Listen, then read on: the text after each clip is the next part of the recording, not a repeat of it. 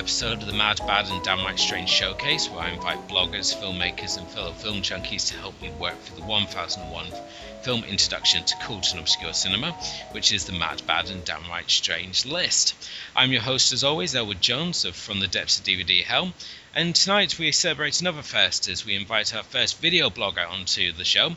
Um, I'm joined tonight by in my own opinion, probably one of the most exciting video bloggers currently working at the moment.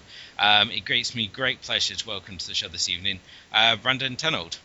Hey, good to be here. This is uh, this is my very first podcast, so this is exciting. Thank you. Uh, well, first of all, thank you for obviously coming on. I know that obviously as a video podcaster, it's pretty hectic your own work schedule as it is. So uh, appreciate the time to uh, come on and discuss a couple of films this evening. Yeah, no problem, man. Um, obviously, before we get into the two films that you selected from the list this evening, uh, which is, as we were saying before we were recording it, a unique mixture to say the least. Um, tonight we're going to be looking at the anime classic Ghost in the Shell, as well as Sam Raimi's 1981 debut, uh, the splattertastic uh, Evil Dead. Um, but obviously, first of all, as a uh, video blogger, you first off started off with, with YouTube. You've now recently joined Channel Awesome, um, where you're obviously mm-hmm. now hosting your show. I mean, what was the inspiration to obviously first get into video blogging in the first place?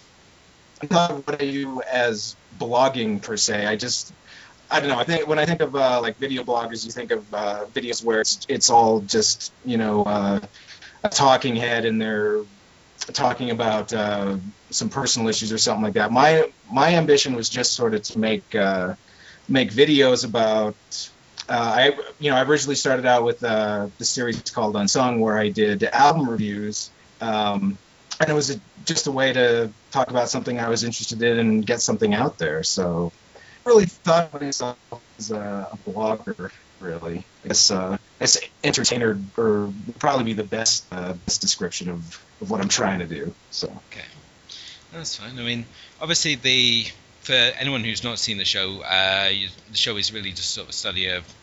Would you say it's sort of like cult and obscure cinema? Yeah, cult films, uh, what they call genre films. So that means you know sci-fi, horror, uh, martial arts, exploitation, just any anything that has sort of a, a weird or unusual uh, theme to it. Yeah, I mean, I would I've been frequently surprised by the films that you have featured because in a way, I don't know if you've intentionally done it, but you've steered away from sort of like the more sort of well-known films of the genre. You like you've not done Troll Two, and instead you've opted to do film uh, films like Cave Alien. Uh, you recently st- started doing the uh, Tales from the Crypt sort of movies like Demon Knight, um, as well as just the fun monster movies like The Last Dinosaur. And a lot of these films I hadn't even heard of until you sort of featured on your your video cast. So I mean, was the intention always to try and aim for films that aren't so regularly covered, or is it just sort of the films that interest you more? Yeah, the the main reason because I get asked to do like Troll Two, and uh, The Room is another big one that I get asked to do a lot. But the the main reason I avoid doing movies like that is that there's so many other people have already covered them, so that I don't I don't really know what I could add to it, like what I could say about them that hasn't already been said really. And uh, I've kind of branched away from this a little bit, but when I first started out, it was uh, just a way to do movies that I had first seen when I was a kid, either you know movies that I got from the video store or that I saw on TBS or TNT back when they used to play monster movies and stuff like that. So for the first few episodes, like Barbarella or uh, The Lost Continent, Last Dinosaur, the the Doug McClure movies, those are all movies that uh, I first saw when I was a little kid, and then this is kind of a way to revisit them, sort of, while also poking fun at them as well. Obviously, with being based, uh, you're obviously based in Canada. I mean, Canada and the States, would you say there's more of a culture for sort of like these obscure movies than, say, uh, there is in places like Europe?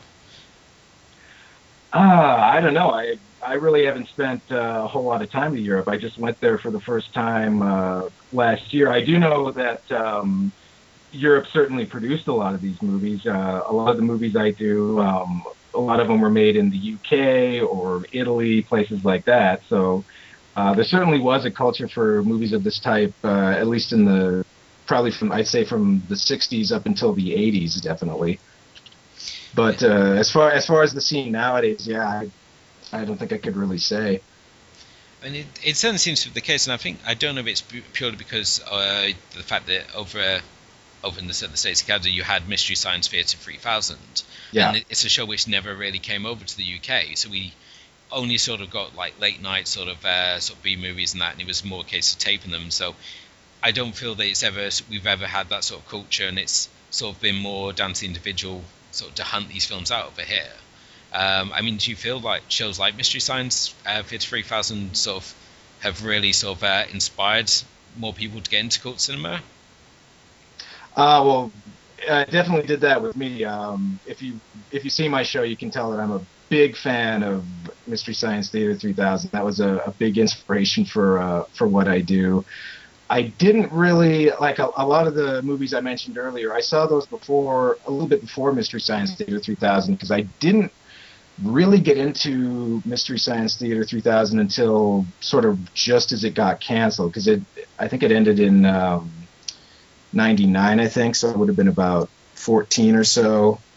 So and that's and that's when I uh, first started uh, first started getting into watching it. So um, but that's uh, kind of makes me sad that uh, you never got it over in the UK yeah it's um I don't know what it what it was. We just never it never sort of found a channel of it. And obviously, when we look at things like Tales Tales of the Crypt, um, again, that was just late night viewing. We had that, and we had like the War of the Worlds series, and these were like shown at two in the morning. Um, and the sort of things that if you happen to leave your video player running, if you like recording wrestling or whatever else was being shown at that time, you would sort of catch them by accident. Um, so we never really had them sort of over here. So I think that certainly is the reason we don't have the same sort of culture that if you obviously go over to like the states you have a lot of the big fantasy festivals where they just have these big marathons of uh, classic b movies and that. And we sort of uh, have them more as tv schedule filler or something, sort of of camping kitsch. Well uh, seeing movies on late night was it was kind of the same for me at least because I was I grew up in a, a, small town on the prairie, so you know there weren't really any film festivals for me to go to. Um, a lot of the movies I saw were ones that I taped off of TV you know, when a channel was playing uh, Mothra or War of the Gargantuas at 2 a.m. or something like that. So, so the experience was kind of the same for me when I was a kid, I guess. I mean, obviously now that you've well, you've essentially moved into the big leagues really by be, becoming part of Channel Awesome, which is obviously home to, has previously been home to the likes of Spoony, uh, with the Spoony experiment, you obviously have the Nostalgia Critic, um, as well as the Cinema Snob. Um, mm-hmm. Do you feel like any sort of pressure now to sort of step up uh, your game and find even more sort of obscure cinema, or you sort of got your sort of plan of the films that you want to sort of cover?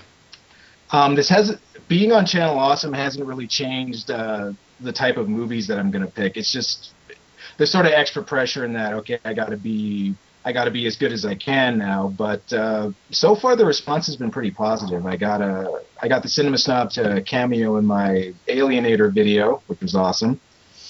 And uh, yeah, so far, I, uh, there's been three of my videos that have debu- debuted on uh, Channel Awesome so far, and uh, I think I think the yeah people seem to like it. Uh, the, the Once Upon a Girl one got a got a good response. Yeah. So just continue along that line, I suppose.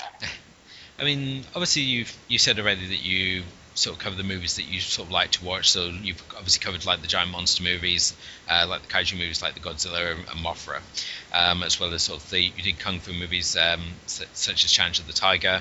Um, and mm-hmm. sort of the dodgy sort of sci-fi sort of like Star Crash.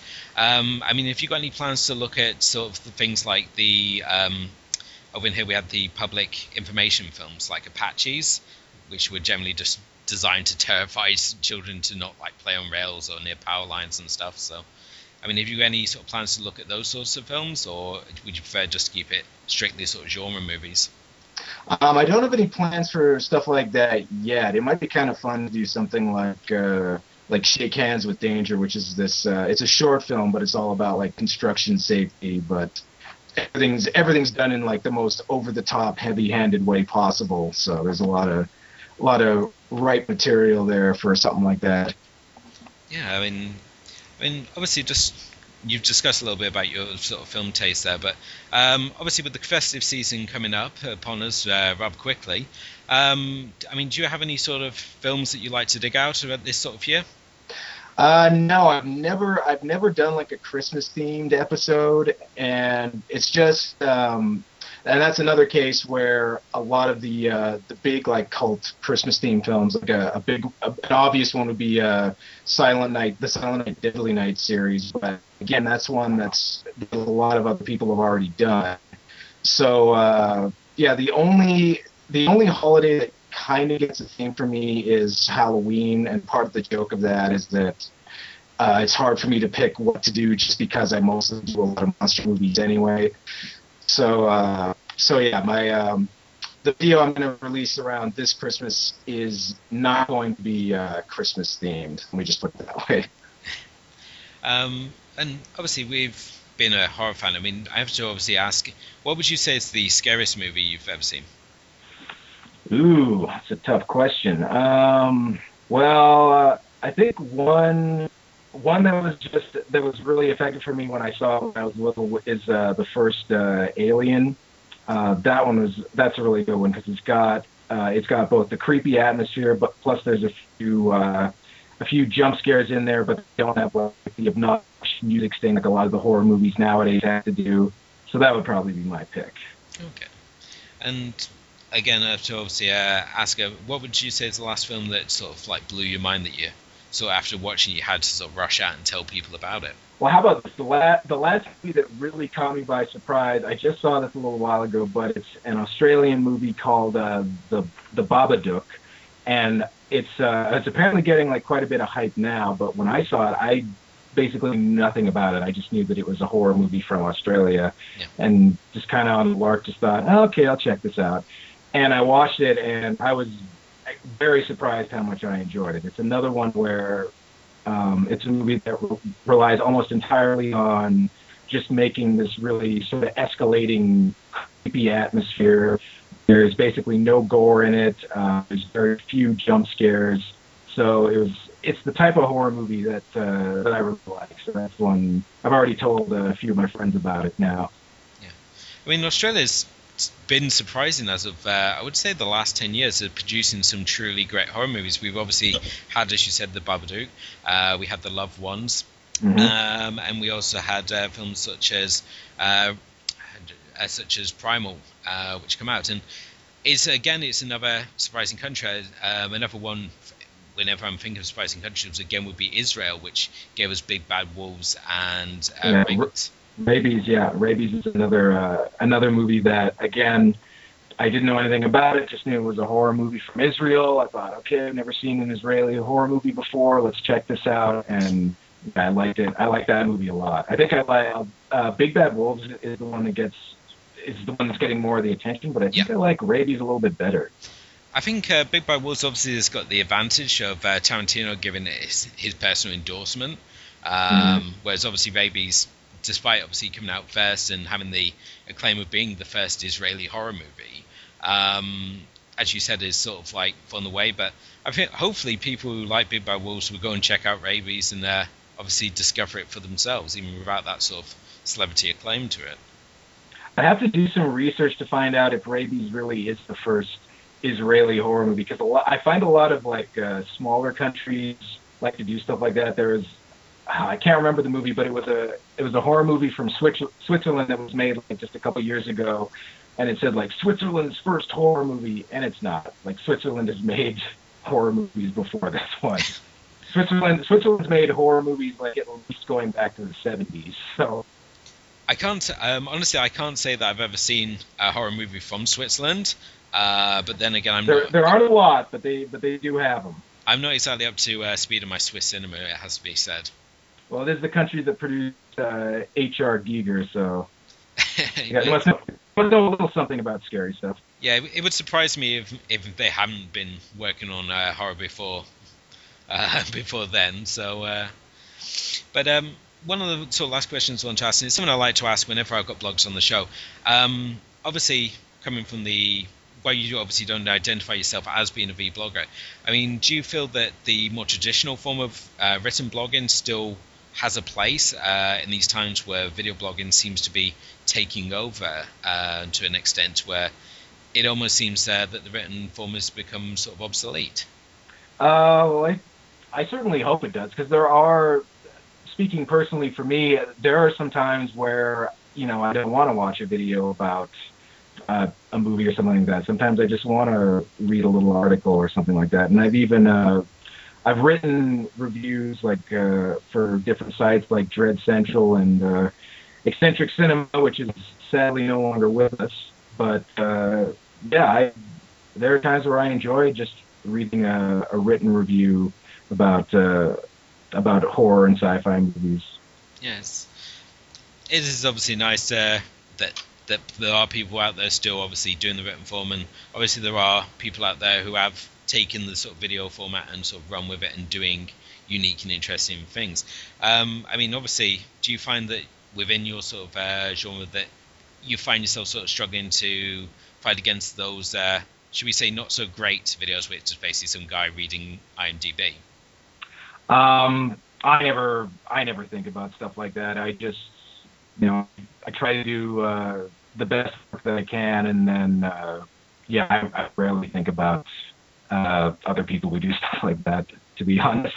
So, fair enough. Um, the first film we're going to be looking at this evening is the it's the 1995 uh, anime classic Ghost in the Shell.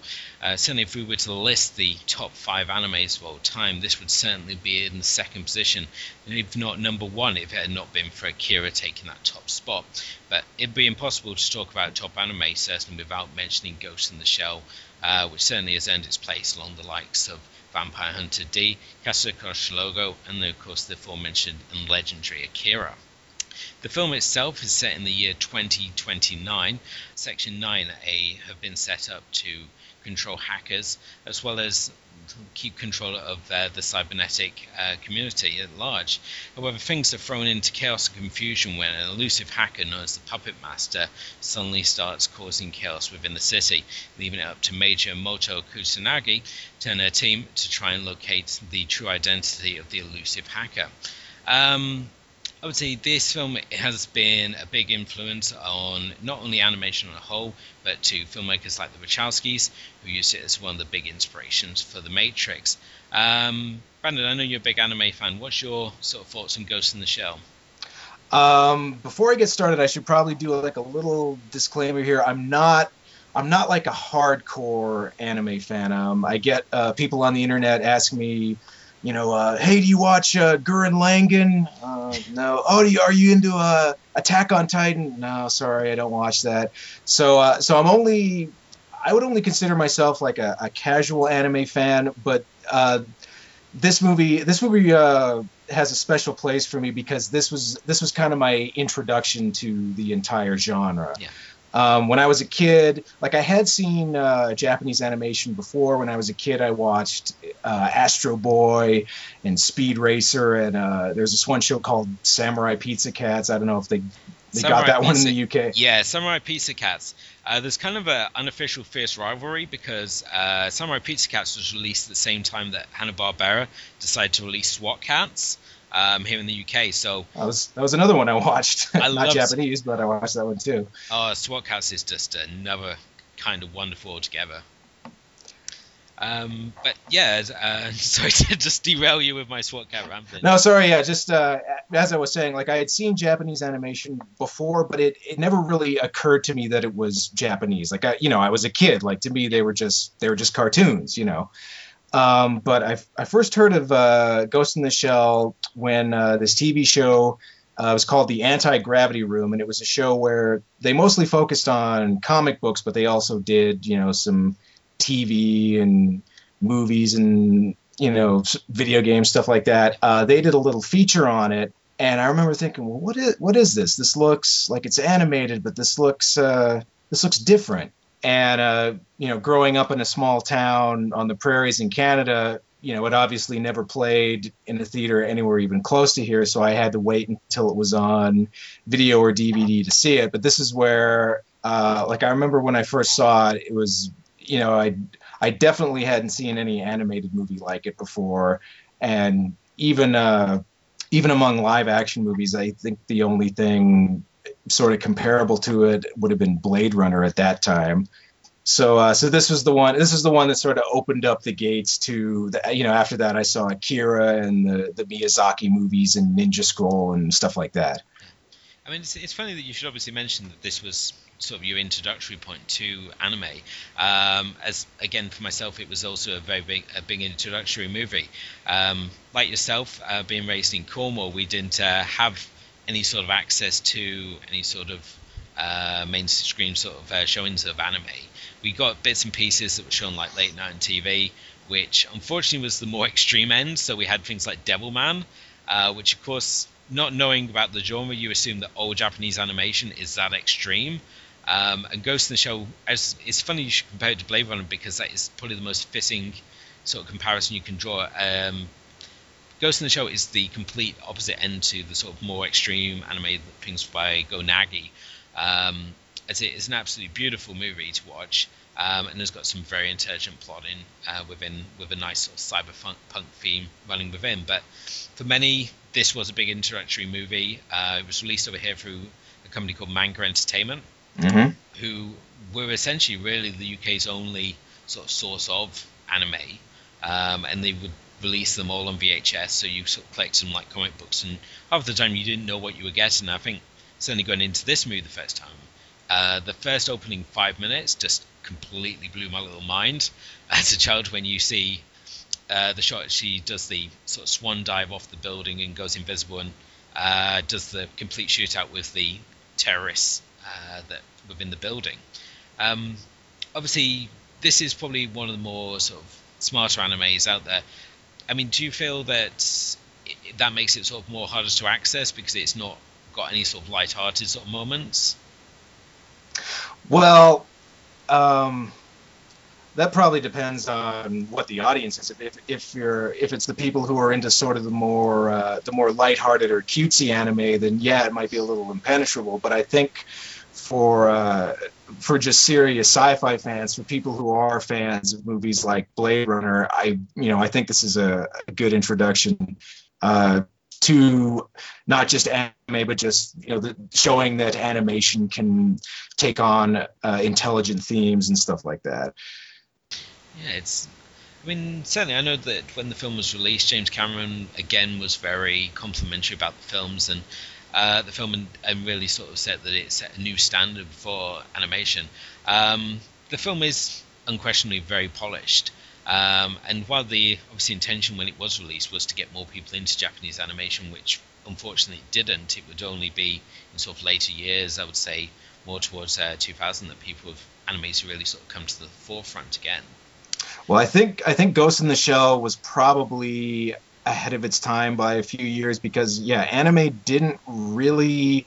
Uh, didn't really become more mainstream in North America until, like you said, the early 2000s. And I think a big part of that was uh, because of the internet becoming more popular, so fans were able to share more with each other. Uh, Ghost in the Shell was released in '95, which was when the internet was still uh, still in its infancy, so it was a bit of a head bit ahead of the curve there. But that's also what makes it so good too. Yeah, I mean, again, it's it is uh, it breaks with sort of convention because a lot of the anime that was being released at the time, um, as I said already, it was sort of more on the gory and the more extreme. You had things like Wicked City, Legends, The Overfiend, and these were sort of like the popular sort of animation. You had little bits and pieces from Ghibli that filtered across like Kiki's Delivery Service, but um, the fact that obviously this is is just a more sort of straightforward sci-fi movie. It's not big on gore. Uh, it's certainly got some questionable moments of nudity, um, as the major herself has the amazing ability to turn herself invisible, but to do so she has to get completely naked. Um, do you find that the anim- that the actual nudity elements sort of take away slightly from the film, or? Um, no, there like there is nudity in it, but um, some of it, like the the part of the beginning over the um, not the pre-credit sequence, but the opening credits where they show uh, making her body.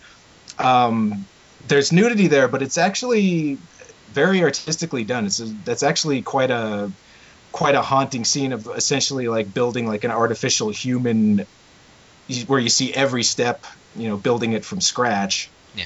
So uh, so yeah, I think I think both the nudity and the the violence, like there are some extreme parts, like there's some uh, some head explosions and stuff, but it's not as um, it's not as like you said, it's not as extreme and it's not as not as tasteless as some other anime movies do it. Yeah. Um, obviously, as you mentioned the the opening credit sequence where we essentially see the major being created. Um, as all the parts are brought together. Uh, anyone who's seen Bjork's uh, One is is Full of Love will certainly see a big influence from this film. Um, and the actual sequence itself has been recently done in live action as part of the Ghost in the Shell project, um, a little off branch of the uh, mind blowing Akira project that we saw released earlier this year.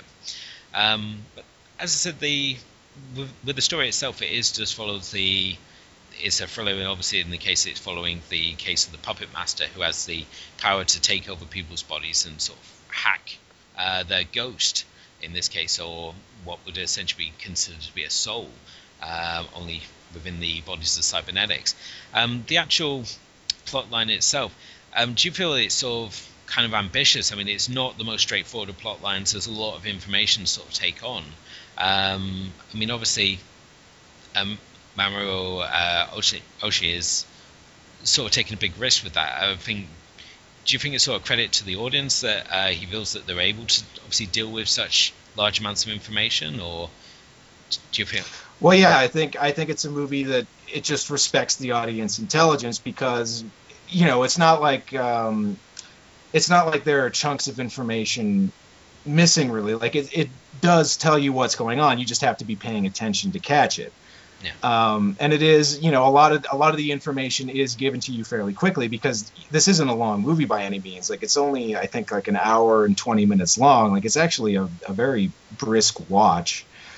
But uh, yeah, I, I like how it's able to tell uh, a very densely plotted, intelligent story in a small amount of time, and it's able to fit some philosophical themes in there. So yeah, I think I think as long as uh, the audiences are paying attention, I I think they should have no problem with it. Yeah, I mean, compared to obviously if this was done as a Western production, it certainly avoids the habit of just doing the info dump where it's sort of like, oh, this is links to this and this links to that, and just sort of brings you on to speed. It it sort of like gives the information, and you have to, as you said, you have to pay attention um, and put it all together yourself. Um, obviously with the character of the the puppet master, I will warn in advance we are going to cover spoilers throughout on both this film and the next. The puppet master, obviously, this idea of a entity, uh, sort of a, a AI gaining uh, a life of its own. I mean, do you feel that's sort of like a bit of a far fetched uh, sort of concept, or within this sort of setting, do you think it was sort of handled well? Well, the idea of uh, intelligence sort of coming out of something rather than being specifically created might be a little fantastic but uh, you know the the great thing about the movie is that it just it really examines like just the the line blurring between man and machine you know there's a, there's a scene in the elevator where the major like uh, asks like what is what exactly is the difference between someone like me and somebody like the puppet master? You know most of me is it's artificial.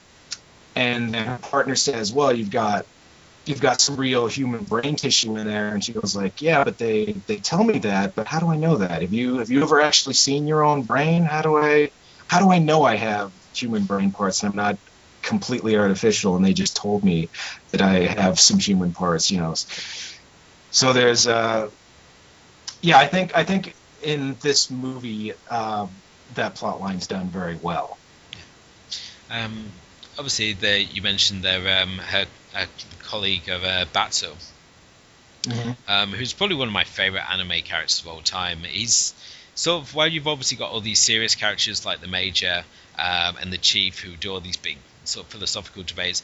I really love the fact Batou is just probably the straightest character in this game. Like not in this uh, in this film, and the fact that while everyone else is keen to go off on like philosophical rants, he's just very straightforward. Like he turns up and it's sort of like and blows up the uh, tank at the end, and it's like, oh, what do you hit it with? And he's like, oh, just a standard issue big gun. do you? I mean, obviously, I for myself, I feel that the film sort of benefit having that lighter character rather than have all the characters be sort of deep and meaningful. I mean, did you think he sort of works for yourself, or would you prefer everyone to be sort of on the same sort of level? No, no, it's good. He's yeah, it's the film definitely benefits from having a character like him in it. Like he's sort of the he's the foil for uh for the major when she when she starts getting a little too uh too serious and philosophical and he's he's the the all right, let's get the job done type of guy in the movie. Yeah. I mean, while we obviously see Batou and we see the Major a lot, um, I f- did actually feel though that a lot of the other members of the of the team they're kind of pushed to the background. Uh, we find out very little. I think the chief again gets a lot more development, but there's people like the only human member of the team who's got like no cybernetic parts. They were sort of like so underused, and it was only when we obviously go to the series uh, like standalone complex that we sort of found out more about these. Um, I mean, did you were you happy that the film just focuses on just sort of a few main characters and only the sort of glances at others, or would you like to have known more about the sort of other members of Section Nine? Yeah, like you said, the the human character. Um, oh, I'm blanking on his name right now, but uh, yeah, he, it's true that he doesn't get a ton of development. But like I said, the movie is only an hour and 20 minutes long, so you know that you don't have a ton of time for a lot of uh, you don't have time to develop like every single character the way you know, the TV show could. And to me, Ghost in the Shell, like it's it's about the major. It's it's her story. So yeah. I'm glad that it focuses on her. Mm. I did. Uh, well, if we look at the sequel of sorts, uh, Ghost in the Shell Innocence, which chose to lead with Batou, and um, and the major wasn't in it as far as I remember. Um, I She's mean, well, she is. She comes in in a sense towards the end. Spoiler alert again, but, but yeah. I just, I, I mean, I, for myself, I felt that the se- the sequel especially just sort of suffered without her sort of presence there, um, and it was so nice that obviously when we did have standalone complex, it runs on its own sort of timeline, so it's completely separate to the films again. But the fact that they still just kept the major as she is as uh, just a complete badass, to be honest.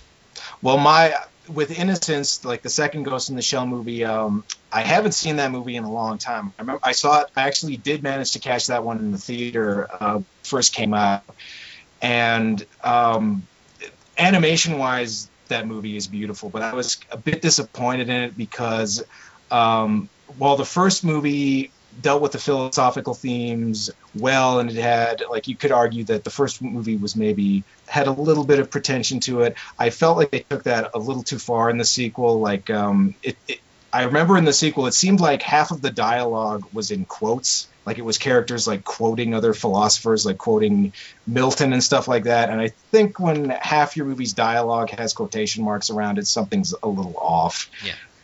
I mean it's it's interesting the fact that obviously we have this film here directed by Ije, who also gave us the likes of Patlabor, which again is a completely different beast altogether.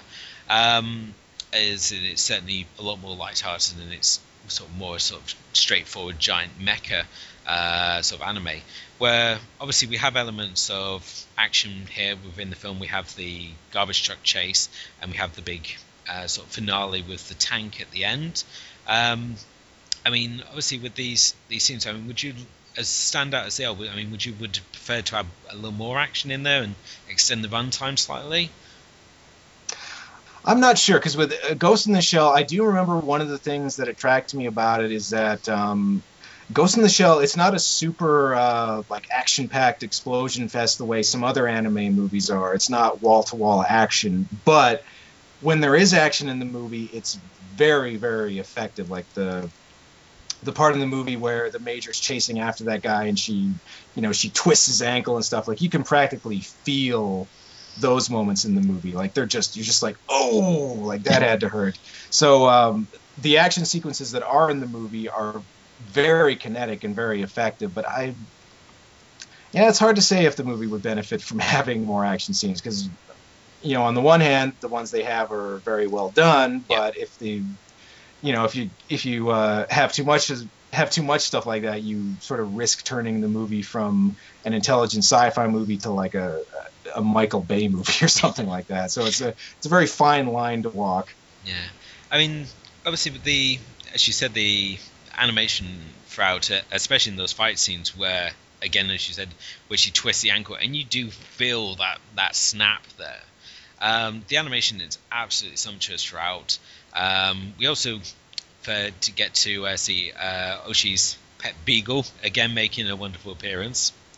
Uh, this time in a slightly more subtle form than the posters, but it's always fun to play uh, Spot the Beagle. Again, with the animation here, it's not like a lot of the other animation, certainly at the time, where you take the still image and the camera sort of pans across. Uh, there's a lot more detail, and I would say that it's certainly on a par with Akira when it comes to like attention to detail. Would you say? Yeah, Akira, might be a little bit uh, consistently uh, smooth, but the Ghost in the Shell definitely has a lot of style to it. Like I love, I just love um, just the overall like I guess design and look of the movie. Like I love how I love how gloomy everything feels. Like the sky is always gray and there's water dripping off of pipes and uh, if you look at the backgrounds, there's you can see like rust and dirt on everything. So I, yeah, I love the detail that they put into everything in this movie, and I also like how um, even though the characters they do have sort of the standard anime, like they do have the large eyes and small mouths and stuff like that, but it's not as it's not as exaggerated as some other movies. Like the the character designs are a bit more on the realistic side, which again I think suits the movie. Yeah. I felt certainly when obviously when it comes to the, the character size and especially with the major, uh, she barely blinks in this movie, and I thought that was really a nice touch because she she does take on this sort of living doll expression, and it's kind of what you'd expect from um, a, as sort of a cyborg like herself, who's like essentially uh, 100% cy- uh, animatronic. So I really like the fact that uh, that she doesn't blink much, and she is as as uh, I said, just sort of like portrayed as like living doll. Um, but as you said, there's this. You can just spend a lot of time just sort of pausing it and just looking at the little details. Uh, the scene where she's sort of going down the canal, and you've got that wonderful backdrop with the plane coming over, uh, obviously based on uh, the famous Japanese airport. Uh, but the scene where she looks over to the building and she sees uh, her identical self uh, in the gym. I mean, do you feel that that was like a nod to something deeper? Um, that she's sort of like just a clone of many, or do you think this was more sort of like a fantasy, so to speak? I think I think you could uh, interpret it like that. But you know, at the beginning, it's almost like she was she was mass produced, sort of. But there are I love how a lot of sequences like that sort of montage sequence where it's just shots of uh, her going through the city while that sort of haunting song plays, or even like the part where she's diving in the water and then she slowly goes back up to the surface. Um, those sections, like you could cut them out and they wouldn't affect the plot, but I love the the dreamlike feel that they give to the movie. And uh, you were talking earlier about how nobody blinks. I could be wrong about this, but I don't know if any character cracks a smile in that movie. I I, don't think anybody does. no, they're, they're not a bit. They're not a big emotional bunch. I think the only person I remember smiling is the garbage man. Right. Yeah. When he's, um, when he's talking his, about his daughter. And, talking about his daughter. Yeah. And um, that's and that and that ends up being a lie. So. he does the right because he's. Uh, and I just love his partner, who's like a very sort of traditional anime sort of character. And he's like, "Oh, look at my daughter." He's like, "I don't want to look at that crap." Yeah. It's like, yeah, great.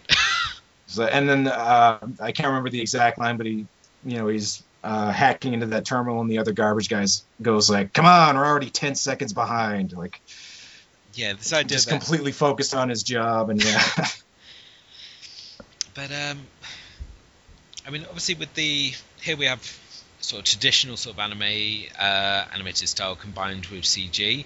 Um, do you feel that again that this is a, a, good blend where obviously with Akira we have just completely sort of traditional uh, cel drawn animation.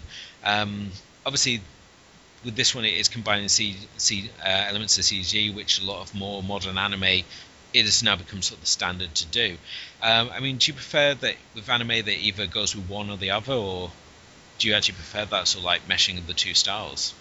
Um, that's another thing that the animation of this movie does really well is that it combines the the CG with the traditional animation, but it's subtle about it. It doesn't it doesn't hit you over the head with it. The only the only parts Uh, I think where it's obvious that it's CG is the parts where they're looking at like a computer display and they have like the 3D readout of like, uh, you know, tra- tracking a guy's route route through a city. But that you know that's supposed to look CG. But Hmm. all the other times it meshes very well, um, which is actually pretty amazing when you consider that it was one of the first movies to do this. I remember um, a lot of uh, a lot of American attempts to do that thing. They'd make the CGI, I guess maybe because they wanted to show it off, but they'd always make the CGI really obvious, and the two would never mesh really well. Um, the thing that comes to my mind is uh, the '90s uh, Spider-Man series that I watched. Whenever he was swinging around the city, the buildings would be 3D and he'd be 2D, and it would be so obvious that the buildings were, you know, CGI, and he, it, you know, Spider-Man would look like he was just sort of pasted on top of them, and was just, it was almost like he was like swinging in place in front of a screen or something. Yeah, I I know exactly uh, the the one you're you're talking about, and again, it was sort of a real trend for a lot of animation in the time, especially with the uh, Western animation. You obviously mentioned uh, the Amazing Spider-Man, um, Jonny Quest. Uh, Jonny yeah, Quest, yeah, that was another one. Yeah, But uh, Jonny Quest at least tried to like make something of it and go, oh, this is the virtual world. yeah, they, yeah. Jonny Quest at least had a, had an excuse for it, but uh, yeah, it, the attitude of a lot of movies that did or TV shows or whatever that uh, combine the two, uh, they're added. They seem to have the attitude of like, hey, look at this, it's 3D, isn't that neato, kids? Like, whereas with this one, yeah, I, I liked how they played it subtle and they tried to have the two of them mesh together as as closely as possible. Yeah. I mean, obviously, since you mentioned 3D, I just want to just take a break because of the show a second. I mean, what's your thoughts on 3D? For myself, it's a dead format that is kind of being flogged badly on a number of movies. I mean, there are exceptions like Avatar. Uh, Prometheus was very nice in 3D, but do you feel that I- it's sort of like a, just a gimmick, or do you think? Well, I think I think it can be good for some movies. Like uh, I saw the movie uh, Dread in the theaters uh, in 3D, and the 3D in, in that movie was very well done, and it, it helped with uh, certain scenes, like when they were zooming down those like tall apartment blocks and stuff. But um, but I think it's just something that'll. I think it's just like an occasional thing. I don't, you know, I, James Cameron says like, yeah, it's the future. All movies will be like this. I don't really buy that. I think it'll just be sort of an. I think 3D's place is like a, as an occasional special thing for certain movies. Yeah. Um, I certainly wouldn't pay to see like a heartfelt drama in 3D because I don't think that would add anything. Yeah, there's certain films you don't want to uh, you don't want to watch in 3D. I, I made the effort not to watch the new Godzilla in 3D um, because I thought it would just just ruin it for me, and it, it worked perfectly fine in 2D for myself. I didn't uh, obviously see Dread in 3D, so I would take your word for it. Um, but I don't know, kind of the traditionalist in me feels that you should only be allowed to use 3D once you get to part three of any series. Right. Yeah. The the uh, Jaws and Friday the Thirteenth rule. Yeah, exactly. Um, just obviously getting back to uh, Ghost of the Shell now after that little diversion there. Um, the soundtrack, it's sort of not traditional. It's uh, it's kind of classical, but a lot of wailing. I think it's the best way to sort of describe it. There are well, yeah. It's got it's got the um, the sort of you know um, classical uh, Japanese like choir, uh, female choir. Uh, going for like the opening credits and during the the sequence where uh, there's the different shots of like the major in the city. Um, and I think again in this movie it works really well. There's there's some other scenes like um, where that type of music can really make like sort of a haunting, strange atmosphere. Yeah. And and it you know there are I guess in the end credits of the American version there's a bit of uh, electronic music, but I'm glad that um, they didn't try to make it. They didn't try to make the soundtrack like as really uh, as trendy as they possibly could. Like didn't didn't try to make it sound like a a Chemical Brothers album or something like that. Like a, they they stuck with a a sound that could be sort of out of time. Yeah. which I I, think- liked. Yeah, in many ways it is um, sort of very sort of today, what we've come to expect from uh, Kenji Kawai, uh, who has done pretty much all the films for uh, all the films for Shirow. Uh, sorry, uh, for Oshii. Um, of his career, he's also done his live action films as well, like Avalon, uh, which for myself is was really a nice uh, sort of add-on to this film. Um, and interesting to see that he's able to obviously work within a live-action format. I don't know if you saw Avalon at all. No, I didn't. I did see uh, Assault Girls, which is the su- pseudo sequel to it, I guess. And I didn't. It, had a cool look to it, but I wasn't too impressed with Assault Girls personally. Um, yeah, I mean, um, obviously, Ghost in the Shell, for my money, one of the essential uh, animes of all time. Um, as you said we, when we started, obviously talking about the film, it is a perfect introduction to anime. Um, and from here, you can obviously go on to films like Akira.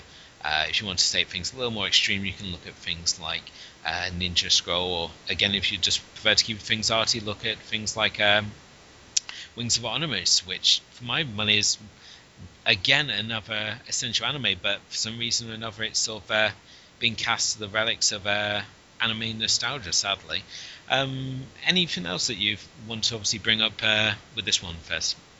Yeah, you say not only uh, do I think is this one of the essential anime movies, but I would go as far as to say that it's. I would say it's one of the essential uh, sci-fi movies that's been made in the past 20 years or so. Um, when I think of uh, science fiction movies made sort of from the 90s to today, if I made a, a top 10, I think Ghost in the Shell would definitely be in there. Yeah, that's great. Um, obviously, further viewing, if you uh, like Ghost in the Shell, is there anything that you would personally sort of recommend as uh, further viewing? Uh, well, uh, Akira, obviously, if you if you haven't seen that one already, that's another essential uh, essential anime movie. Yeah. Um, another one that isn't so much for the philosophical themes, but another movie where that has uh, action sequences with a similar sort of kick to them is uh, Ninja Scroll. That one's a lot more extreme. There's a lot more gore and stuff in that one, but that's another one where uh, for the fight scenes you can really feel the impact of everything that happens there. So uh, yeah, those are probably the the two main ones that come to my mind. I mean, the problem with Akira, though, once you've seen Akira, it will ruin every anime that you ever watch after it, because nothing will ever compare to it. Yeah, that's why that's why I watched uh, Ghost in the Shell first. So I think that he probably had an advantage over myself, who was traumatized first with Devilman, um, caught a little bit of Legend of the Overfiend because there was a program talking about anime, and for some reason or other, that's the what they chose to use as their example. Um, and then obviously you saw um, Akira, which again the ending kind of freaked me out, where uh, Tetsu kind of loses it and becomes this gelatinous blob. Um, and then obviously I, it made me still more cautious going into this film, but again, Ghost in the Shell is just a is a truly truly wonderful anime, and it's a film I constantly return to, and um, I can't recommend it enough, really. Right, going to take a short break. Uh, when we return, we'll be looking at the second film of this evening, uh, Sam Raimi's classic debut, The Evil Dead. Alright, guys, so we need to record our top three reasons why you should listen to French Toast Sunday podcast. Number three should definitely be our diverse opinions. Number two should probably be our top three lists that we do every week. No, it's got to it's got to be Mark Wahlberg. What about Gwyneth Paltrow's head? It's got to be fighting the sadness in the swamp of sadness. Full frontal. Stories about being lost at sea. Brendan Fraser being underground? Helen Mirren's boobs. Baltimore accents as heard in The Wire. Crepes. Character studies. Wait, wait, wait, guys. What about movies? Nah. Tree rape. Hmm. Tree rape? Yeah, I like tree rape. Tune in every Friday for a new episode of French Toast Sunday podcast brought to you by us at FrenchToastSunday.com. Clothing made out of Burger King wrappers. We're back. Uh, you're listening to, still listening to the Mad Bad and Downright Strange showcase with, my, with myself, Elwood Jones. Uh, joining me in the studio still this evening is Brandon Tenold. So uh, thank you uh, again for coming in and hanging out this evening, Brandon. yeah, no problem, man. Um, the second film that you selected this evening is, I would say, probably the polar opposite of the first one we looked at this evening, Ghost in the Shell. Uh, you've decided to go with the 1981 uh, classic, The Evil Dead. Um, for those of you who've not seen The Evil Dead, it's the story of five f- friends who head to a cabin in the woods where they find a copy of an ancient book detailing demonic possession and ceremonies.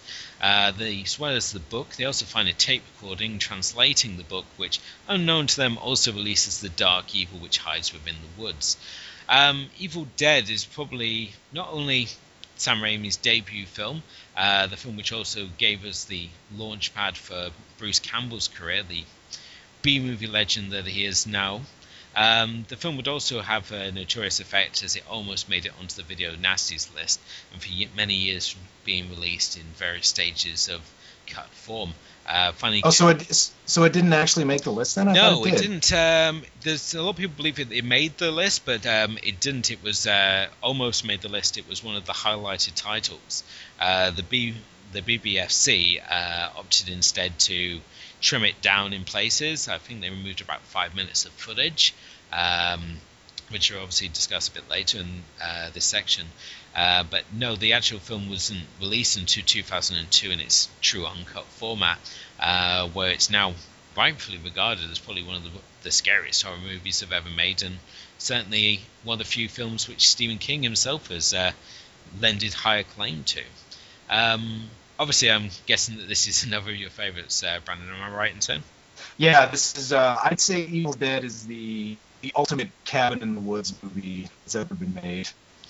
Yeah, Um, I can't think. I can't think of another. I can't think of another one to compare to it. So uh, I know when we were obviously compiling the list of uh, films to be on it, there are certain films that obviously I was scared about rewatching things like Legend of the Overfiend, Mermaid in a Manhole, and of course there was this film, um, which is rather icky to say the least. Um, this is not only a film which will torture you, torture your senses, but visually it will probably scar you as well. As Sam Raimi just goes absolutely balls to the wall and doesn't hold back at all. As no doubt we'll probably be talking about in more uh, more more detail later.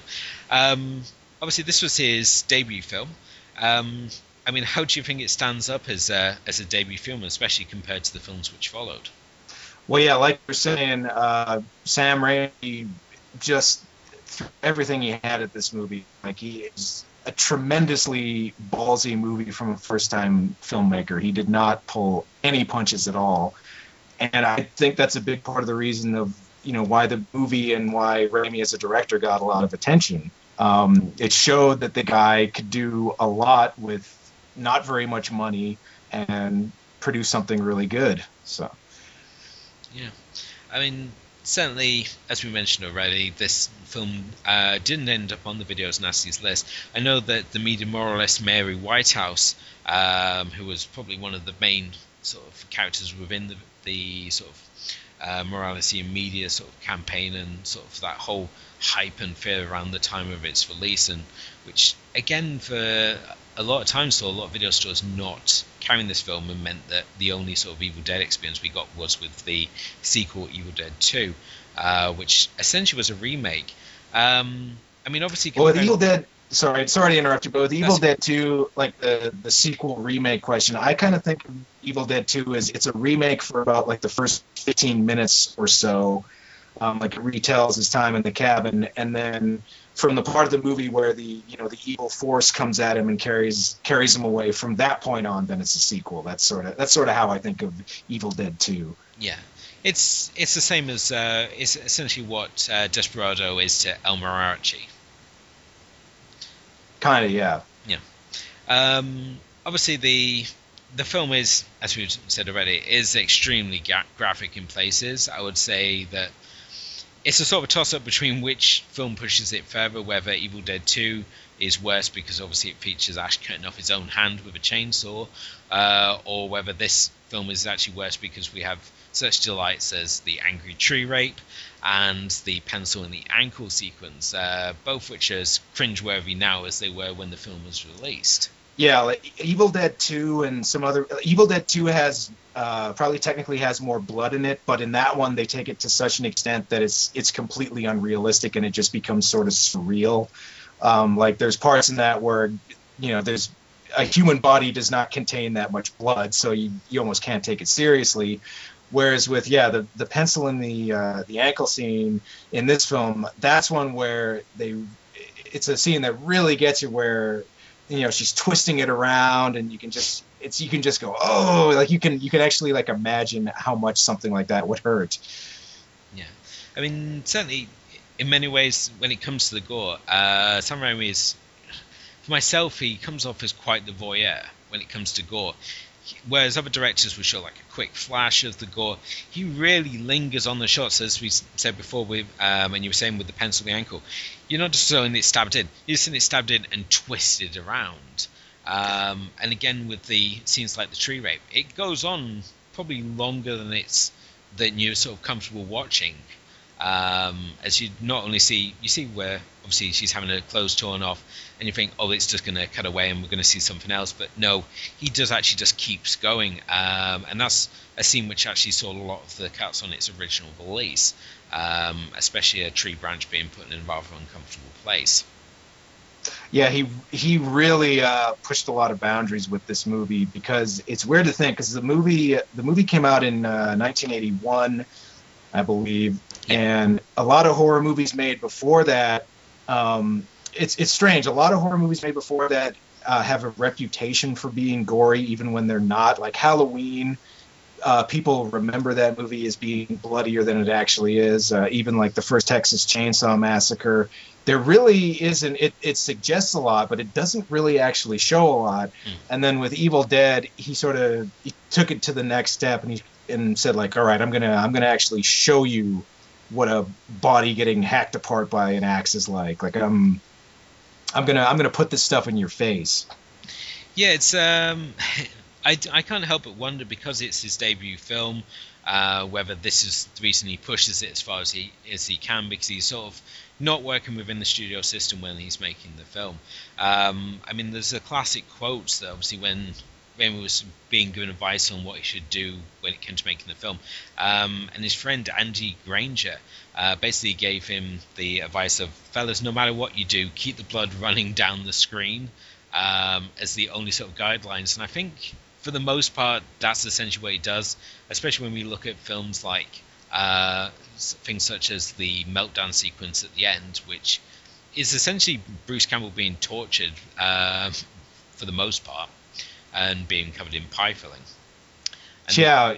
Um, well, and taking an extreme stance like that, because I, Raimi was what? What was he like? Twenty years old when he made this, or twenty-one? Like he was really young. Mm. So he was pr- full of probably full of youthful energy and just, um, you know, the saying "there's uh, no such thing as bad publicity." It really is true because that's a good way to get to get a lot of attention to this movie. Uh, I remember uh, when I first heard of it, it had a big reputation. Like, oh man, you got to see this. It's so, you know, it's so gory and blah blah blah, and it's, and it's crazy. You know, you have you have to see it. So that that really helped uh, this low budget horror movie get a lot of international attention. And then and then of course uh, Stephen King endorsing it was also a big boost too. Yeah. I would say for the longest time, I thought that, for myself at least, this was probably one of the bloodiest films I'd ever seen. Um, until I obviously encountered Peter Jackson's Brain Dead, uh, which I believe in the States was released as Dead Alive. Dead Alive, yeah. Um, which again really upped the ante again because if you thought chainsaws were bad, you should really see what what they managed to do with a petrol-driven lawnmower. Um, and that was made that was made more than a decade later too. And yeah, Dead Alive, too. So yeah, and, and and Dead Alive is another one where I feel uh, kind of like the the sequels to Evil Dead. It takes the gore. It's basically pushing it as like so far that it becomes it becomes surreal, like it becomes almost impossible to take seriously. Whereas with the first Evil Dead, it's kind of pushing the gore as far as as far as you can do it while still have it be somewhat realistic. Yeah. I mean, I mean, certainly he's with the Evil Dead. He's any sort of gore, way to get gore. Uh, Raimi seems to be there. So we've got like amputations, stabbings, beatings. Um, there's basically any sort of fluid that he can throw at the screen. He does, and he sort of brings it together in that wonderful meltdown sequence at the end, which, as I said before, does basically seem to be the first of the many occasions where Bruce Campbell's been tortured by Sam Raimi during filming. And an, another thing that I, I think makes uh, this movie so effective is that because there, there's a lot of directors who could just, you know, buy a bunch of corn syrup and red food coloring and make gore, but with this one, um, the camera work and editing in the movie is so inventive, especially for a low budget movie, that it helps give it uh, that much more of an impact. Like there's uh, there's a, a lot of the shots have like a a real energy to them that helps it out. Yeah, I mean, obviously with the the cast again, there's not um, any sort of really experienced players within the cast, um, but it doesn't. You don't feel like you're watching sort of an amateur production. You do feel like this is a professional production uh, right from the beginning. They're like a believable group of uh, kids. I think the only unbelievable sequence, and I think this is more down to the editing, is when you see them driving up in the car and they're drinking moonshine. Yeah, and that's I guess it's just sort of the the stock uh, sort of horror movie setup at that time, sort of kids drinking and partying on their way to the the cabin in the woods. But yeah, I think I think the rest of it is pretty effective. It is kind of interesting to uh, to notice the contrast between uh, Bruce Campbell's Ash character in this movie and him in the sequels. Because if you if you look at Ash in the first movie and then look at him in Army of Darkness, he's pretty much a completely different character. Like in this movie, he acts he's scared, he doesn't know what to do, he's kind of he's a little awkward in some of the scenes. Yeah, it's um I think the problem with the character of Ash is that everyone kind of remembers uh, sort of the wisecracking badass he is in part in Army of Darkness, um, mm-hmm. and they assume they sort of like relate it that this is how he was the whole way through. But as you said in the first one, he's just panicked out of his mind. The second one, he sort of steps up to the plate and become. You see him sort of becoming uh, the badass he would become by part three. Obviously, with uh, this film, we're also seeing a lot of the sort of Sam Raimi icons, things like chainsaws, the Oldsmobile, um, make all make their debut here. Um, and as we said, uh, Bruce Campbell is also making his debut here. What do you think it is about Bruce Campbell that sort of just makes him so likable? I think it's just he's got the uh, like he one he's got the the look where he almost looks like a like a comic book character with the the big chin and the I know he didn't really have it in the first movie, but in the second one, he's kind of got like the bit of the the Superman curl in his hair a little bit.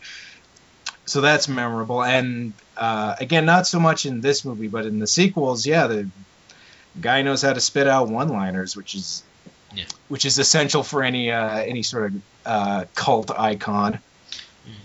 Um, obviously, to raise money for the film, uh, Raimi did do the short uh, Within the Woods. I mean, did you ever see Within the Woods? It's not something I've ever. Yeah, I did. I saw I saw like a really like low quality bootleg version of it on the internet uh, a little while ago, and uh, you know, obviously it's not uh, it's not Evil Dead, but that's still a case where because for just like a short movie that Raimi made when he was I think he was still a teenager when he made that. Um, you can still see the the potential in him with that short movie. And it was just, you know, the whole reason he made it was just to get people interested in uh, in investing in Evil Dead. Yeah, and one of the certainly one of the aspects uh, with this film, which which sadly was never replicated in the films which followed, um, and that is just the sheer creepiness of Betsy Baker, um, whose combination of the milky white contacts that she wears when she's possessed and this Cheshire like cat grin, which I'm not sure if it was prosthetic or just her own grin, is probably one of the most haunting images in cinema um, and up there with the turtle scene in Cannibal Holocaust for myself. I mean, is there any other sort of other sort of cast members other than obviously Mr. Campbell that that sort of stood out to you at all? Um, I thought the um, I know like her credited name is uh, I think it's Ellen Sandweiss, but that's not her real name. The the actress who played uh, Ash's sister in it um, I think did a good job as well. Because she's the one she's the first one to realize something isn't something's not right and she's also the first one to get possessed in the movie. Yeah. Um, yeah she ends up getting a rough sort of deal. I mean she's beaten up with with wood. She's locked in the cellar. Um, and i know a lot of sort of genre critics have when they've like talked about characters that they would save she's always been like a character that's frequently come up. Um, i mean would you have liked to seen any characters sort of been uh, that, that would have made it to the end, or do you think it sort of uh, works uh, well? Obviously, flipping the sort of final girl sort of idea on its head by having Ash as sort of the sole survivor. Well, that's that's actually the thing. One of the things I like about the movie is that yeah, there are no even if you if you just if you pretend the sequels didn't get made, technically even Ash doesn't really make it to the end. He does the evil force does. It's implied that it gets him in the end too, um, and it's also unique in that there's not it's not, they're not fighting like an external threat like a you know like a Michael Myers or a, uh, Jason Voorhees that they have to run away from. It's they're they're getting possessed and they have to fight themselves basically. Yeah. And I think I think that's one of the one of the most memorable things about the movie is Ash basically has to kill all of his friends. Like yeah, you know, he cuts his girlfriend's head off with a shovel in the movie. Yeah, it's um there's something about the evil presence in the woods because it never really has a face. Uh, you see it obviously possess the various characters and uh, certainly like the sequels, it possessed the cabin itself. Um, as we see like all the the lamp and the deer head come to life and that. But I mean, do you think it the fact that we never see the evil that uh, that hides her in the woods, uh, that it never has any sort of form, really sort of adds to the sort of fear element that it possesses? Yeah, there's some in in uh, horror movies. I think there are some things that are better left unseen. Um, I don't think it it. I think it would have been cheesy if they would have like would have cut to like the character's perspective and there was some like ghost effect or something flying around. I think it was a lot better to keep the the evil force more ambiguous. Um, obviously, it's the the film it has gone on to spawn its own legacy. Uh, we've had two sequels. We had Evil Dead 2. We had, for my money, the best of the trilogy, Army of Darkness. Um, a, a, fact that's just widely disagreed with whenever I bring up bring up obviously my favorites of the Evil Dead trilogy. Um, I mean, did you like Army of Darkness, or do you have a particular favorite within the trilogy? Yeah, I like I like Army of Darkness, but it's for for very different reasons. Like Army of Darkness is definitely the most quotable one of the series for sure.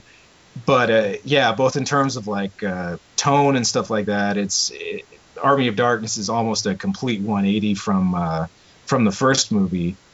And uh, it's you know it's interesting you brought up earlier where uh, you said that people remember uh, not just Ash but just the overall tone of Army of Darkness and they think it was like that all the way through.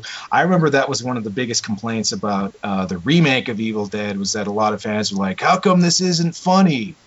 well, the first one wasn't funny.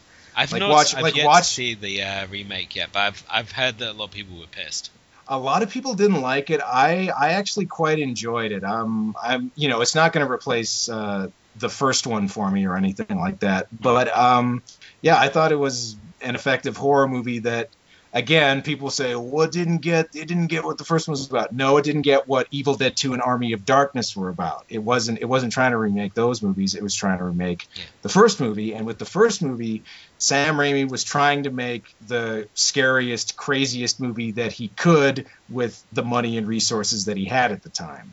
Yeah, I would say, I would say mission achieved. Um, yeah. You don't even get a let up on the credits. You get this sort of like jaunty sort of jazz tune but that winds down to and then it winds down and then, and then you just hear you hear like the flies buzzing for a little bit and then even that and even even that dies out yeah and it's sort of like well i'm not going to be sleeping tonight um i mean obviously as you said you've got the remake that's uh, recently come out. We've got the evil dead musical. We've got uh, the video games and the sort of comic spin-offs. As a franchise gets become sort of more merchandise and we have sort of spin-offs um, certainly as in the case of like uh, Friday the 13th and Nightmare on Elm Street especially uh, which was probably one of the most merchandise horror movies um, for my for myself at least uh, when you obviously got things like the Freddy Krueger glove and they're sort of they're sort of branding these things for kids and that's uh, and that's another series even even more so than Evil Dead, I would say, where you know uh, Freddy Krueger, both the character and the first movie started out as a, a legitimate like scary horror movie, and then they just got progressively like goofier and dumber as the series went on. Um, it wasn't until like a New Nightmare that they decided to sort of go back to the roots, and that happened. And that happened quick because I think, um, uh, which one is it? Is it is it Freddy's Dead where he has like the power glove? Like that was Uh, only a yeah, few- that was only um, that was only a few years after the the first movie. Like in the first movie, Freddy's really scary, and then the next one it's just like you forgot the power glove. Now I'm playing with power. Like what? What the hell happened to this character? I, th- I think that film was in, in trouble from the opening five minutes where he's on a broomstick. Yeah. Um, but yeah, it's sort of like, oh, here, kids, have the glove of the child molesting serial killer. Yeah, and and um, Evil Dead Evil Dead is one of the few series where it made the shift to being humorous effectively.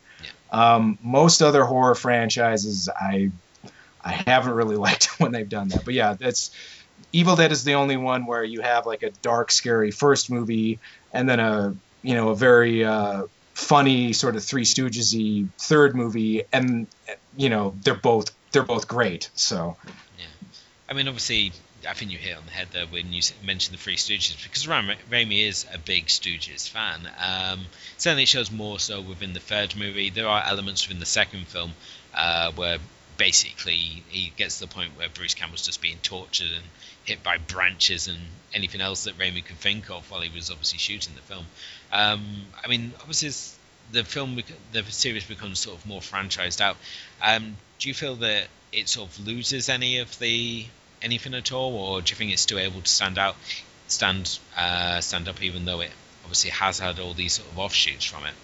I think Evil I think Evil Dead is in a good place where um, it's been it's been franchised out like just enough so that we have it's able to create like this big following, but it hasn't uh, been done to death like some of the other movies. Like there, again, there's still only three movies, whereas you know that's way less than you know however many uh, Friday the Thirteenth movies there are. Uh, Friday the Thirteenth, Um, I think we've eleven or twelve.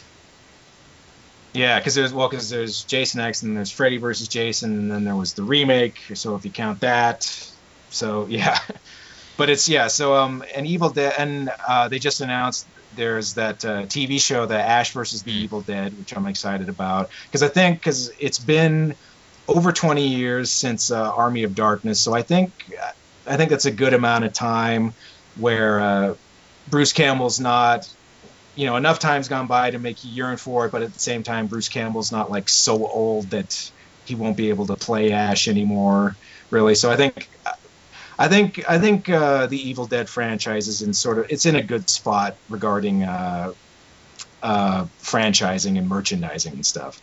Yeah. If if uh, if Ash ever gets his like own like Saturday morning cartoon, that's when you'll know that they've gone too far.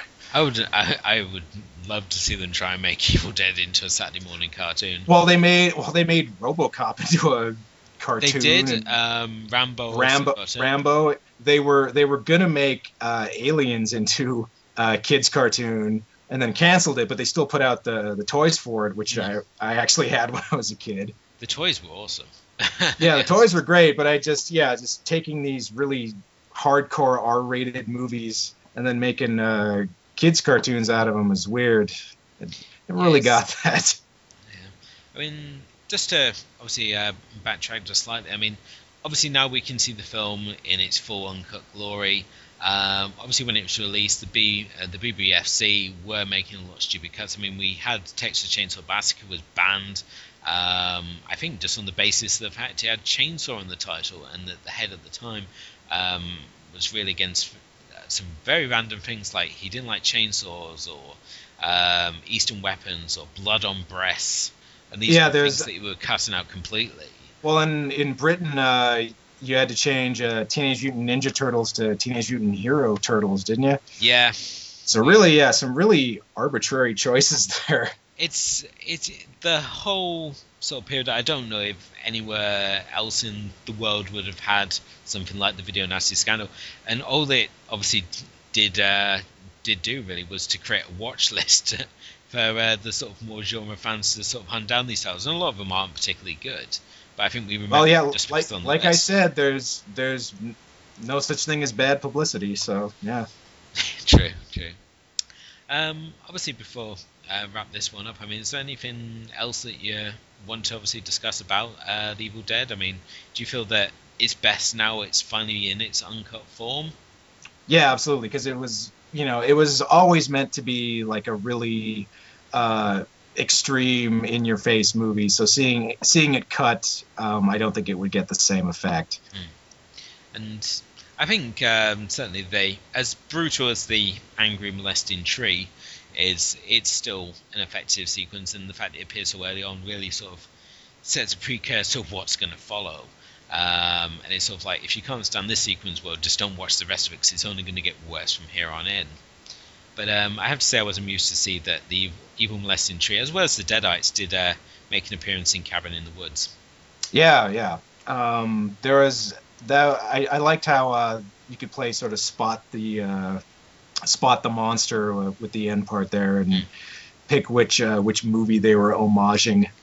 Because uh, obviously in Cabin in the Woods they have the board where they're sort of placing bets on which monster's going to be unleashed, and as you said, there's so many sort of homages uh, in there. I think the only monster on the board that doesn't appear is Kevin, uh, which is discussed in the making of book, and he would be like this normal guy who just does very bad things in Josh Whedon's ne- uh, own words there. Um, but um, obviously, Evil Dead. I mean, it is a classic of the 80s. Um, certainly one for my money, probably one of the best films of the that particular era, uh, if not certainly one of the more extreme.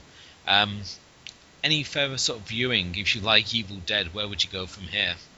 Um, well, the sequels obviously the sequels are very different, but uh, yeah, if you if you haven't seen them, I'd say both uh, Evil Dead 2 and Army of Darkness are essential viewing. Um, as far as like let's see similar horror movies from that time. Well, I guess uh, I don't know if this is on your list or not, but uh, uh, John Carpenter's version of The Thing uh, is another movie I think that I would I would put in that category. Uh, unquestionably one of the scariest movies of all time. Yeah. It's doing the shrink wrap. I know what's on that DVD. I'm not in any Was, it, was that one? Was that one on the uh, video nasties list? It wasn't on the Video Nasties list. Um, it is on our 1001 uh, list, so eventually at uh, some point we will get to covering it on a future podcast, hopefully. But uh, That was that was another one I was uh, thinking about, by the way. But yeah, I, I thought uh, thought I'd pick Evil Dead. yeah, it's um, it's a it's a good choice. Uh, certainly no questions. And as much as it scares it scares the living hell out of me, no matter how many times I watch it, um, and it has got some truly nauseous scenes, it is well deserving of the the praise and acclaim that it has within the sort of horror community. And you can understand why understand when you watch it, even if you're not a big horror fan, why it is obviously uh, proclaimed as being one of the best. Um, for myself, if you're obviously going to go further down the sort of uh, this line, I would recommend uh, Texas Chainsaw Massacre. It's lighter than Evil Dead, but it's got that same sort of intensity.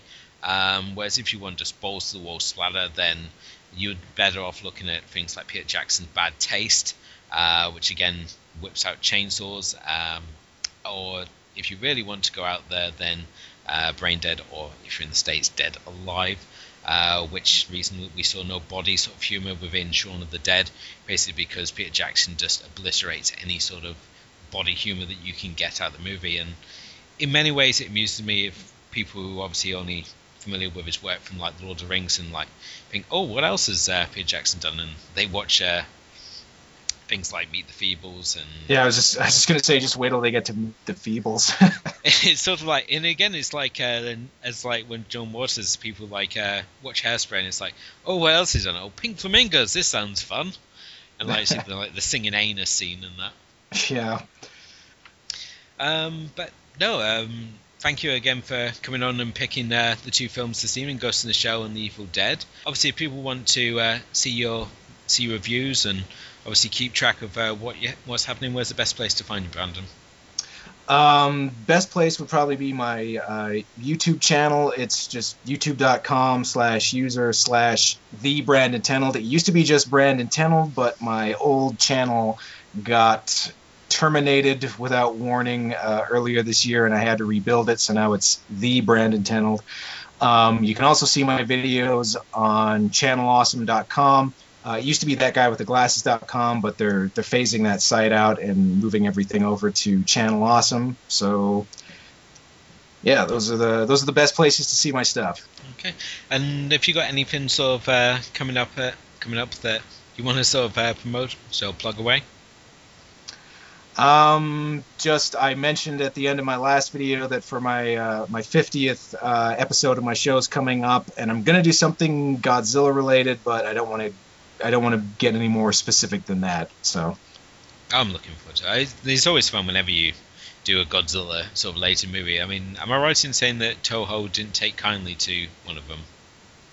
no, I, you, you're thinking of uh, I think it's in uh, Godzilla versus the Sea Monster where I make a joke about uh, Toho. That that's all that was. That was just a joke. Oh, that's They okay. 'cause actually- was- yeah. I know that they do get kind of defensive whenever you. I'm actually. I'm actually amazed that they haven't done anything yet. I'm kind of waiting for the for the rug to get pulled out from under me in that regard. But so far, I've been okay. So I mean, obviously, uh, Toho this week have announced that they're getting back on the Godzilla franchise and bringing out a new film. I mean, are you excited to see a new Godzilla or?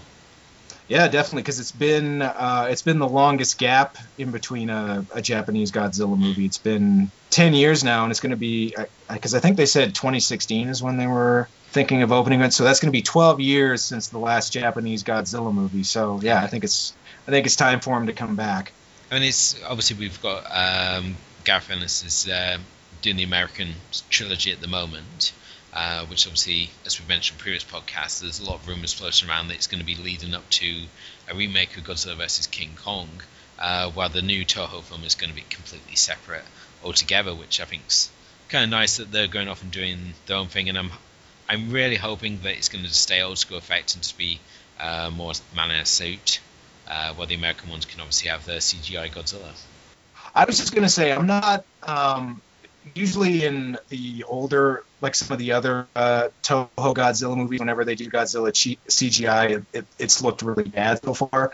But um, there is a, another Japanese movie. I think it was it Sunset on um, how is it called? Sunset on Fifth Street or something. Um, um, blanking on the title, but there's a, a dream sequence in it where they have Godzilla and Godzilla's done CG, and it actually they actually pull it off pretty effectively. So I think that kind of proves that uh, you can you can do a CGI Godzilla if it's if it's done right. So um, I'm hoping personally, I hope they kind of do if they do a CGI Godzilla, they make a mixture with uh, some old school effects. But I guess we'll see. Um, again, thank you, Brandon, for coming on. Uh, hopefully, we'll get you uh, back on for a fu- uh, future episode of the podcast in the new year and uh, discuss some more films from the list. Yeah, I'd love to do that. Um, but until next time, this is Elwood Jones signing off another edition of the Mad, Bad, and Downright Strange Showcase. And remind you all to keep it strange.